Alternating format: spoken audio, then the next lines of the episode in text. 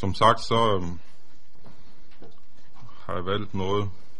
Jeg er egentlig altid irriteret over de folk, der står og sådan kommer med undskyldninger for, hvad de nu vil tage frem, men er jeg da lidt sådan bævende over for at tage et emne frem over for en stor flok præster, der arbejder med det til daglig, men det var nu det, som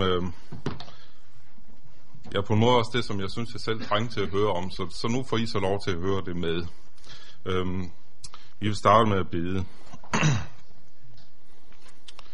Herre vor Gud, himmelske Far, vi takker dig, fordi du har givet os dit hellige og særlige ord, hvorved du virker også i os og mætter os, så vi kan se, hvor god du est, og holde daglig frydefest i Jesu rige nåde. Nu bevæger vi dig. Bliv hos os med din hellige ånd, så vi tror dit ord, og lad os trøste og opbygge derved, indtil vi når den evige salighed og skal holde bryllupsfest med dig, vor brudgom, og til evig tid prise dig. Amen. Jeg vil tage udgangspunkt i 1. Korinther, kapitel 1, vers 18-25. 1. Korintherbrev, kapitel 1, vers 18-25. Farvel er ordet om korset, en dårskab for dem, der fortabes. Men for os, der frelses, er det Guds kraft. Der står jo skrevet, de vises visdom vil jeg ødelægge, de kloges klogskab vil jeg til intet gøre. Hvor er de vise henne? Hvor er de skriftkloge? Hvor er denne verdens kloge hoveder? Har Gud ikke gjort verdens visdom til dårskab? For da Gud i sin visdom ikke ville, at verden skulle kende ham gennem sin egen visdom, besluttede Gud at frelse dem, som tror ved den dårskab, der prædikes om. For jøder kræver tegn, og grækere søger visdom, men vi prædiker Kristus som korsfæstet, en forargelse for jøder og en dårskab for hedninger. Men for dem, der er kaldet, jøder såvel som grækere, prædiker vi Kristus som Guds kraft og Guds visdom. For Guds dårskab er visere end mennesker, og Guds svaghed er stærkere end mennesker. Amen. Kære hårdt arbejdende medarbejdere i Guds kirke, hvor forskellige vi dog er. Nogle af jer er præster på steder, som på mange måder egentlig er missionsarbejde. Andre er i store bykirker med mange til gudstjeneste. I skal skrive mange prædikener, undervise, gå på husbesøg, holde samtaler før og måske også efter dåb, vielse og begravelser. År efter år, uge efter uge skal der leveres. Måske bliver der flere og flere til Guds tjeneste, måske ikke. Og vækkelse, det ser vi ofte ikke. Modne kristne, som kan tage åndeligt ansvar, og som vil stå fast på skriftens og bekendelsens grund, er der ikke mange af. Og udenfor bliver der flere og flere, der bliver mere og mere fremmede for, hvad kristendom og Guds tjeneste i virkeligheden handler om. Vores samfund bliver mere og mere hedensk, og det mærker vi alle, uanset hvor vi er. Og måske en og anden også føler, at det omgivende samfund påvirker os mere end omvendt. På den baggrund er det ikke så underligt, hvis vi bliver lidt trætte og modløse. Uge efter uge, der skal vi arbejde med mennesker og formidle evangeliet.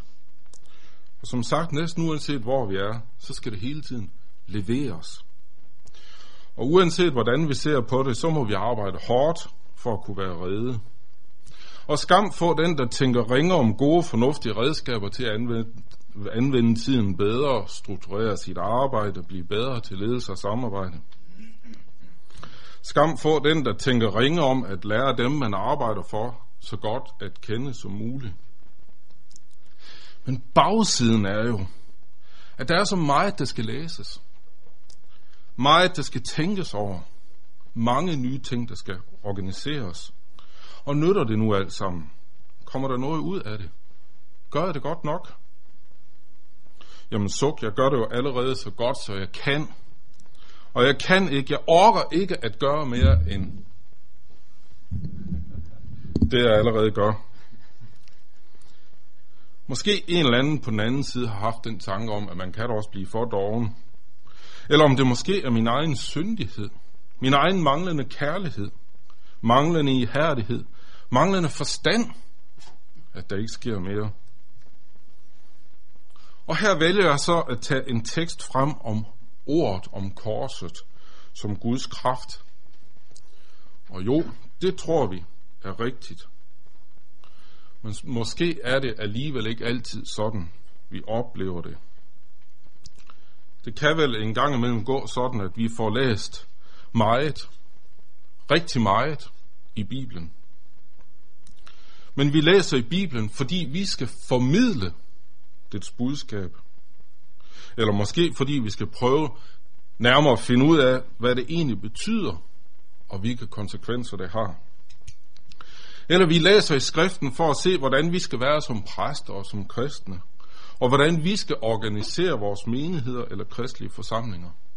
Eller vi læser en masse bøger om det, og går på kursus og holder udvalgsmøder. Og når I så endelig, kære præster, når gudstjenesten, så er I trætte, nogle gange kan det ses.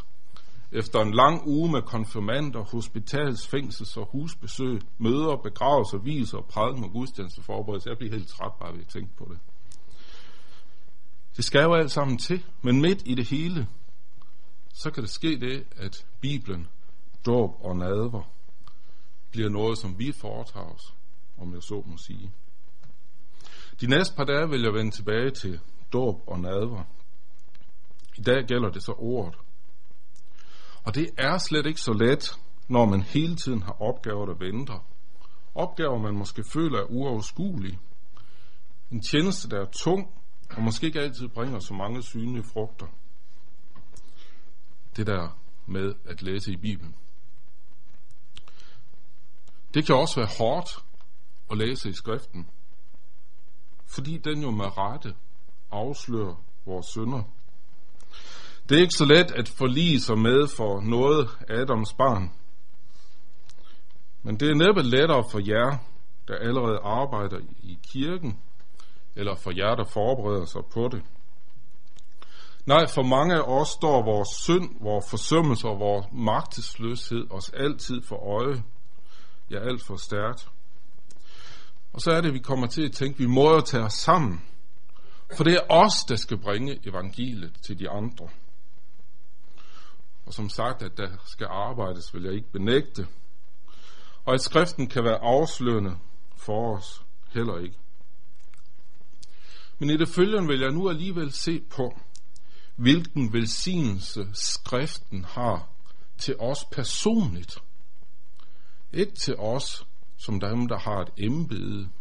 Dem, der har en tjeneste, hvor det skal formidles. Jeg ved jo nok, at det også er det, som vores menigheder har brug for. Men her nu vil jeg gerne fokusere på os selv. Ordet om korset er jo Guds kraft for os, der frelses, siger Paulus her i 1. Korinther 1:11. Og så er det sandt nok, at det er derfor, vi skal forkynde som Guds ord. Sådan kommer jeg let til at tænke. Men nu gælder det ikke vores forberedelse af dette eller hins. Men nu gælder det os selv. Er du træt? Vil Kristus give dig hvile? Kom til mig, alle I, som slider jer trætte og bærer tunge byrder, og jeg vil give jer hvile. I sit hellige og livgivende ord, der møder Kristus dig med sin hvile.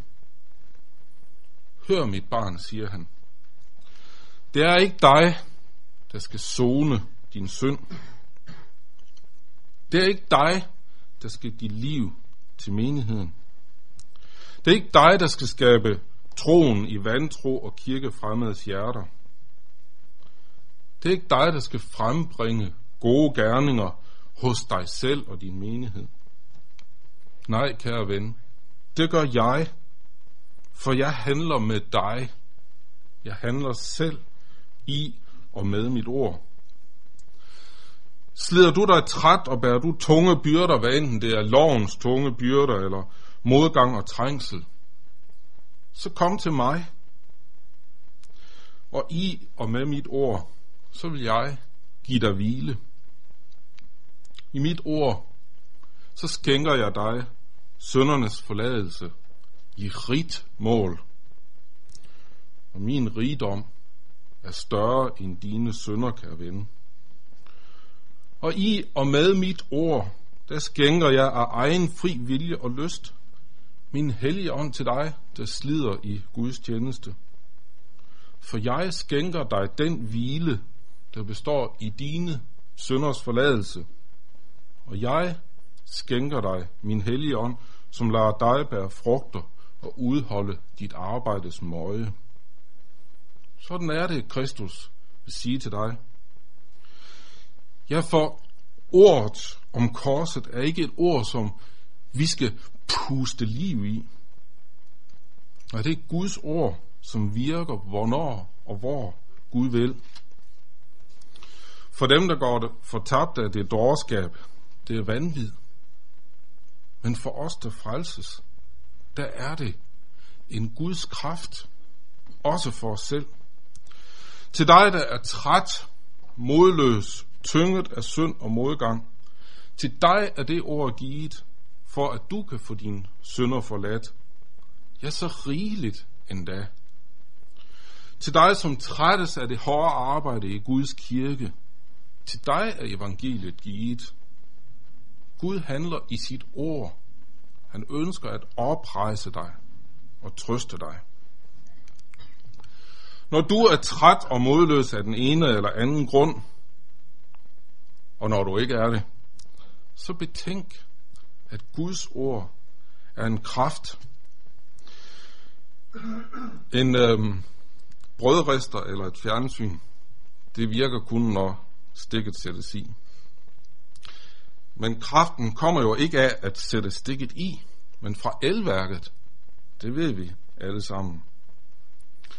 At Herrens ord er en kraft, et levende ord, er en varm invitation til os personligt, ikke bare til vores menigheder og vores studenter og alt sammen, til at begive os ind under det og lade det virke på os selv. Jeg lader Herren virke i os og med os gennem dette ord. Paulus fortsætter med, at Gud vil ødelægge de vises visdom og tilintetgøre de kloges klogskab. Nu betyder det jo ikke, at vi ikke skal tænke os om eller vide, hvad der foregår i vores samfund. Og det betyder heller ikke, at det er en dyd at tale uforståeligt, uklart og rodet. Hvad det betyder er, at det ikke, ja, at det ikke engang er ved vores ypperste visdom og klogskab, som Guds kirke skal bygges, og som vores personlige åndelige liv skal holdes i live ved. Og det gælder uanset om det nu er de vises og kloges filosofiske lærdomme, eller det er deres ledelsesmæssige teorier om management og organisation. Det gælder selvom vi snakker om teologisk visdom, selvom den der bestemt er gavnlig på rette tid og sted, skulle jeg mene. Det gælder også de lærdes teorier om overtagelse, det som man i antikken kaldte retorik, og som vi i dag kalder kommunikation og medievidenskab. Og som sagt, det var ikke fordi Paulus ikke ville kommunikere klart. Det gjorde han faktisk. Men han forkyndte ikke, siger han i 1. Korinther 2:1, Guds hemmelighed med fremragende talekunst eller visdom. Nej, siger han. Gud virker i ordet om korset. Derfor er det, han siger til os, at vi blot skal sætte sig ned hos ham og lade vores egen sjæl mætte af hans ord. Drik af den levende kilde. Spis rigeligt af det brød, for deri er liv fra Gud med alt, hvad det indebærer. Kast alle dine byrder fra dig og tag imod hans hvile. Hvil i, at han gør sin gerning ved sit ord og sin ånd. Heri er der tilgivelse, og i det ord er der liv. Der er også kraft til en Guds tjener i det ord. Jo, for Gud besluttede at frelse verden ved prædikens dårskab. Og nu kan du let høre det som en ny opgave, men hør det i stedet for lige nu som et budskab om hvile. Det er ikke dig. Det er ikke evner ud i veltalenhed. Det er ikke vores analytiske evner, Gud handler igennem. Gud handler med dig ved det ord, der er hans kraft. Og det er det ord, der er hans kraft, også når det gælder din tjeneste. Ordet om korset, det vil sige det ord, der i sin kraft overbeviser om synd, om dom, om retfærdighed. Det er det ord, der har kraft i sig til at give dig dine synders forladelse, til at give dig hvile, til at give dig kræfter til din gerning. Det ser ikke ud af meget. Og derfor er der mennesker i og uden for menigheden, som rynker på næsen. Nogen vil som jøderne have tegn under helbredelse som bevis for, at Gud virkelig er til stede. Andre kigger som grækerne efter værtsliges og ugudeliges visdom, efter kendskab til og anvendelse af denne verdens visdom, uanset på hvilke områder det måtte være. Ordet om korset, hævder de, kan ikke stå alene. Men det kan det, for det er en Guds kraft til frelse. Det er det selvfølgelig for dem, vi skal prædike for, men det er det også for os selv. Derfor, kære ven, så er det en gave til os, at vi dagligt må lægge alt vores arbejde til side, også det, der har med formidling og forskning i skriften at gøre. I stedet må vi ganske simpelt åbne Bibelbogen og lade Gud gøre sin gerning i os. Til dom over vores synd, ja, men langt mere og langt herligere til forladelse af vores synder og til at give vores hjerte og vores hjerne, vores sjæl og sind hvile for alle vores bekymringer og alt vores møje.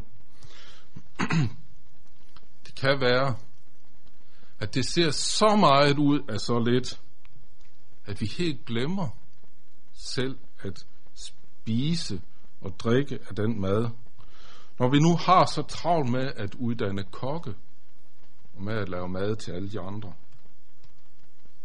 Men lad os i stedet for spise og drikke rigeligt af den åndelige mad, som Kristus har givet os i den hellige skrift. For ordet om korset er en kraft. En kraft, der virker. Fornuften fatter det ej. Vores følelser føler det ikke altid. Men evangeliet, Guds ord, er virkelig Guds kraft.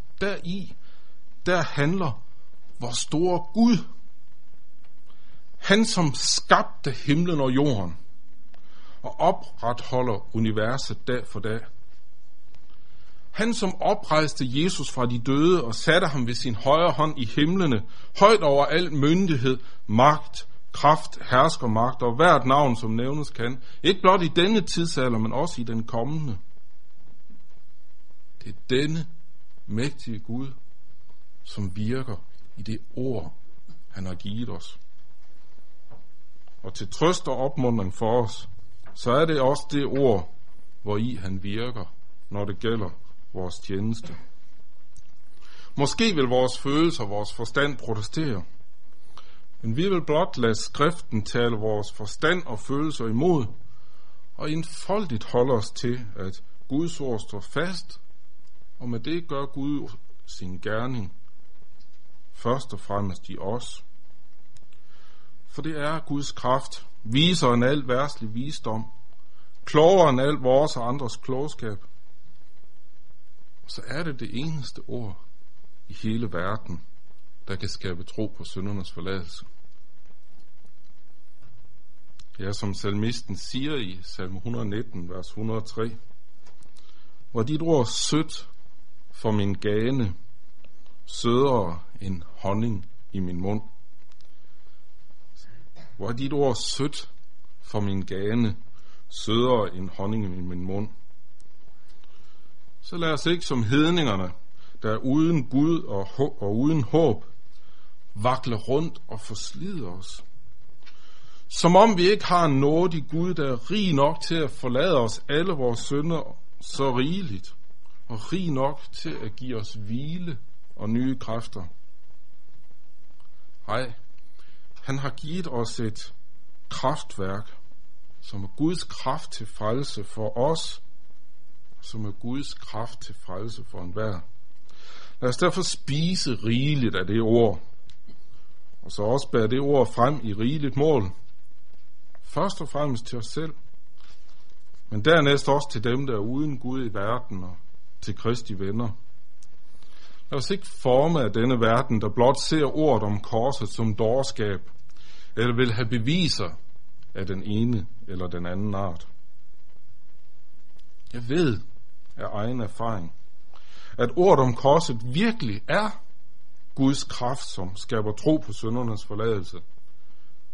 At Gud virkelig derigennem giver trøst, når jeg er træt og slidt. Ja, at Guds ord er sødt for min gane, sødere end honning i min mund. Der er ikke anden vej til åndelig velfærd for os selv og vores kirke. Det er ikke nogen hokus pokus vej, der altid virker sådan øjeblikkeligt. Men det er den vej, som Gud i sin store barmhjertighed har givet os. Så det ikke er vores visdom og klogskab, der skal skabe og bære vores egen tro og Guds kirke. Og så det ikke er vores visdom, klogskab og kraft, der skal holde modet oppe hos os selv og vores menigheder. Nej, det herlige det er, at det er Gud selv, der i sin visdom handler i sit ord. Så lad os da handle med Gud til ære og os til gavn, for Gud elsker os, og han ønsker virkelig kun det allerbedste for os. Og i og med sit ord, så giver han dem, der ved hans ord kommer til tro, sin hellige ånd, barnekorts ånd, som også giver os kraft til vores tjeneste. Hvilken nåde, at Gud handler med os på en sådan vis, i sit levende ord, det ord, der er som et kraftværk. Blot sæt stikket i. Det ord er en lygte for vores fod, en lys på min sti. Det gør, at vi kan se, hvor vi skal sætte vores fod, når vi ellers går i mørke. Ja, dine ord giver lys, når de åbner sig, og giver de uerfarne forstand, som salmisten siger i salme 119, vers 130. For det er Guds kraft til frelse. Ved at høre det ord i tro, så skænker Gud os sin hellige ånd. For Jesu ord er ånd og liv. Deri er det hvile for os. For Gud siger sit ord, ikke ved magt og ikke ved styrke, men ved min ånd. Ikke vores magt eller styrke, ikke vores visdom og klogskab, men Guds ord og hans hellige ånd skal gøre dette. Ja, gør dette. Hvilken herlighed, hvilken gave til en anfægtet synder, og hvilken fred, hvile og trøst for trætte tjenere i Guds rige. Lad os bede. Kære Fader i himlene, vi lover og priser dig, fordi du ikke har overladt os til vores egen kraft, klogskab og visdom, men tværtimod i din store barmhjertighed givet os dit hellige og kraftfulde ord, hvori du virker til frelse, hvile og trøst. Nådige Fader, tak fordi der er rigeligt til at vederkvæge vores trætte, tørstige og sultne sjæle når vi er modløse og rådvilde i en tid, og din kirke, vi selv lider under det åndelige mørke, som breder sig omkring os og breder sig langt ind i vores egne hjerter. Hellige Fader, oprejs du og oplys du os med dit nådige ord. Giv os kraft til det liv og den tjeneste, som vi hver især har fået. Det beder vi om i vor Herres Jesu navn.